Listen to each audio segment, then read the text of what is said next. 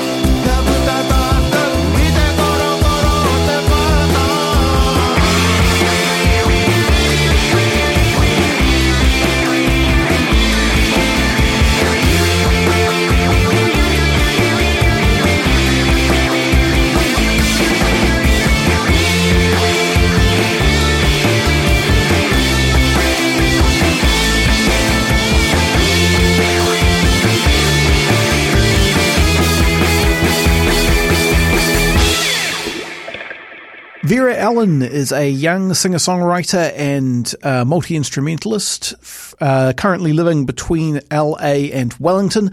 She is a brand new signing to uh, Flying Nun Records, and under that banner has a new album out called You. Uh, it came out early October. You can get it from her Bandcamp page, which is veraellen.bandcamp.com. Uh, and there is a single from that album on the New Tracks compilation. Uh, the single had its genesis in a sort of weird situation she found herself in, having just come back to New Zealand from LA perfectly in time to be locked down with the rest of us when COVID 19 really started to bite. Uh, yes, indeed, this is another lockdown song. But but I mean, it stands out from the others, I think, by not being so much about that, more just kind of having that as an inciting incident. Anyhow, um, the song itself is uh, a very kind of grungy, sludgy thing. Um, I enjoy it. It reminds me a lot of kind of the golden age of uh, noisy, sludgy New Zealand uh, indie pop from the 80s. Uh, famously, of course, the Dunedin Sound, given that we're talking about a Flying Nun signing. But, you know, other parts of the country did similar things around that time as well. Um, there's a lot of kind of uh, there's a uh, there's a trick that bands like that do sometimes, which you can hear here as well here, here, uh, which is to have uh, a very kind of sludgy guitar sound paired with a bass doing almost kind of a counter melody thing. Um, it's clever. I like it. Anyway, uh, there's also a very charming video where uh, footage from Vera's life in LA is intercut with um, with a home movie of a, family trip to the zoo with her brother and her grandma in 1997. Um, and it's, as I say, um, charming uh, in a particular lo-fi way that I dig. Uh, so, just a reminder, if you, like I, enjoy this, you can go to veraellen.bandcamp.com. You can get your very own copy of this album if you would like one. Uh, right now, here is Vera Ellen from the New Tracks compilation uh, and from her album You. The song is called Crack the Whip.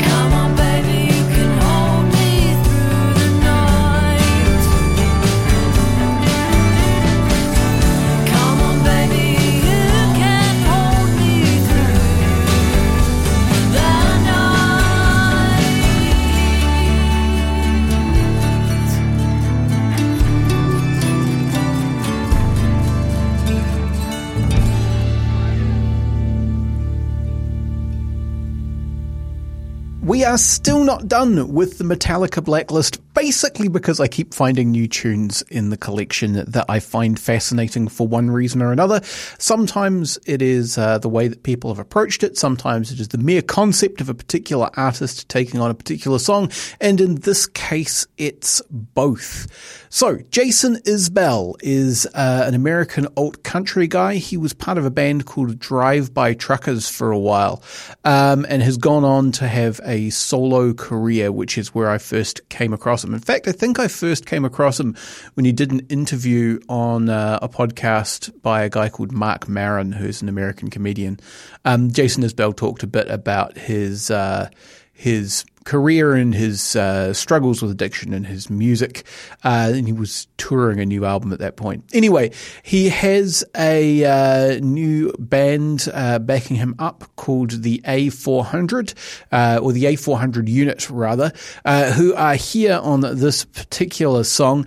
And the thing about Jason Isbell that I thought was interesting is that he's got both Chris Stapleton and Darius Rucker both kind of country guys who are on this compilation uh, are more in what I would consider the mainstream of country. Chris Stapleton, I I, I, do rate. Um, I really enjoy, as I said when I featured his uh, his take on a song. Um, I really enjoy his voice and his kind of sense of theatrics. And Darius Rucker is kind of one of these just endlessly likable guys. But both of those guys I would put thoroughly in the mainstream of uh, modern American country music. I wouldn't say that they're at the poppest end of what comes out of Nashville these days, but they're, there's definitely something that won't um, frighten any metaphorical horses if you want to take a, a generally rural me- metaphor to fit the theme. Um, Jason Isbell, on the other hand, is a guy whose songwriting gets a bit darker and scarier than that. One of the songs that really sticks with me um, from the album that he was plugging on uh, on Marc Maron It was about uh, a friendship, a particular fringe, a kind of. Um, boozy, bar centered, but very deep friendship with a woman who was dying of cancer, um, which was based, I think, on a real relationship, but but kind of fictionalized for the purpose of the song. And there's something very um, true and kind of heart destroying about that song that I just I don't tend to find in more um, more pop and less kind of literary and well drawn country and western. Also, uh, there's a real rough edge to Jason Isbell. You know, the the drive by truckers are a very uh, rowdy group, and Jason Isbell was fired from the drive by truckers for being too rowdy. Um, and and too unable to uh, to keep it together. So, you know, uh, he's cleaned himself up and he's come a long way, but there's still a real rough edge to his music. Uh, and that was a thing that I found very exciting with the idea of him covering a Metallica song. So, uh, as I've said before on these uh, particular features talking about the Metallica blacklist, I was never a big Metallica fan, so I was not super familiar with the song in question. Uh, having gone and listened to it, it's a kind of uh, classic slow metal stomp. Um, you know, big crushing riff. Uh, not much in the way of melody, which is, you know, that's not really a thing that Metallica trades in. They do kind of yelling over a riff. To be clear, there is nothing wrong with that, uh, particularly in the metal context. But it's definitely like a, uh, a big riff delivered at mid tempo with a with a stomping drum beat kind of a deal. Uh, Jason Isbell mutates it again. Uh, this is another one of these takes on the song that turns it into a completely different beast. He speeds it up significantly. He uh, modifies the melody such as it is to make it into a kind of blues shout, and he lays down some mean slide guitar, turning it all together into a kind of country stomp blues. Uh, I think the core of the song is preserved. Uh, if anything, I like Jason Isbell's take a bit le- a bit better than I like Metallica's. Here you go. This is Jason Isbell from the Metallica Blad- uh, Blacklist with "Sad but True."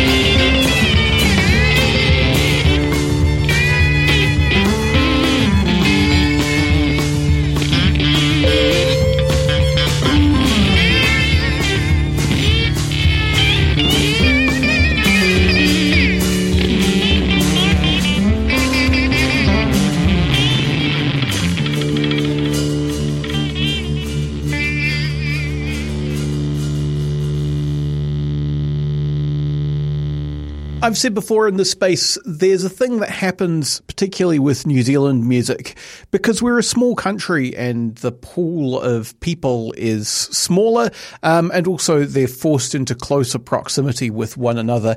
Uh, even it turns out when they spread out across the world, because Kiwis have a, a way of running into other Kiwis, uh, that means that when you uh, discover a new band through something like a new tracks compilation, there's a fighting chance that in fact you already already know like half of them from a different project or you know them with a different name or something. Um, today's uh, featured track is kind of an ur example of that. This comes from a project called Imperial April.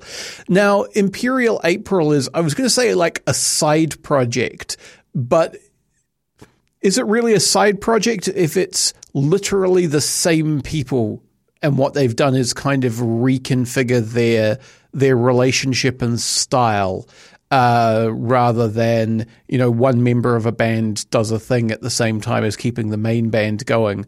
I'm not really sure what you'd call that. Anyway, there is a New Zealand alt pop duo called The Response. Um, they uh, started as a kind of um, guitar and other things duo. Uh, they are Victoria and uh, Andy Knopp. And uh, during a stint in Canada, they uh, started picking up more and more kind of uh, electronic elements. Um, partly because they were in a in a situation of needing to transport stuff around, often on public transport, and they needed to really shrink down the size of their uh, stage kit so that they could move it around without needing you know, a huge amount of haulage going on. So what they meant is they ended up using a lot of kind of uh, MIDI controls, uh, foot switches, drum pads, that sort of thing. Um, and so what they were making was kind of synth pop.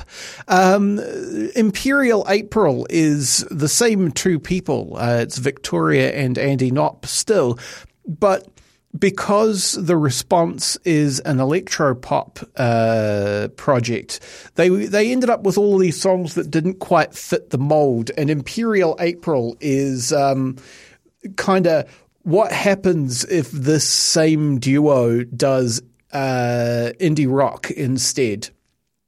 So, um, uh, you know, their list of of uh, influences or people to check out if you like them includes people like the Beths and Lucy Dacus, both of who are uh, major major recommendations from me. So I'm I'm pretty happy with that. The song that came through on the New Tracks compilation is called Everything is Okay. Uh, everything is clearly not okay. This is sarcasm. But uh, if you if you're a fan of the um, everybody's post Pixies loud, quiet, loud dynamic. Um, and uh, and a, a, very kind of sweet voiced take on indie rock. I think you will dig this. In the meantime, you can get uh, all of Imperial April's thing, which includes like a couple of singles and an EP called "An April Christmas," which came out in uh, in Christmas in December of last year. Uh, you can get all of that from imperialapril.bandcamp.com. In the meantime, here they are from the new tracks compilation for September. This is everything is okay.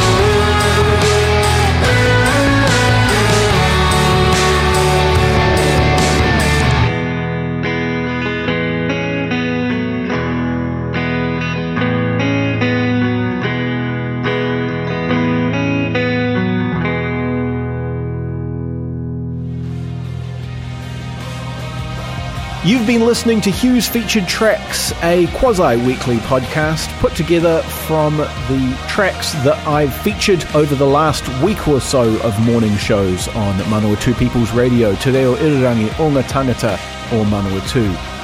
If you'd like to listen to the backlog of episodes for this podcast, you can find them along with all of our other locally made shows at our website www.mpr.nz.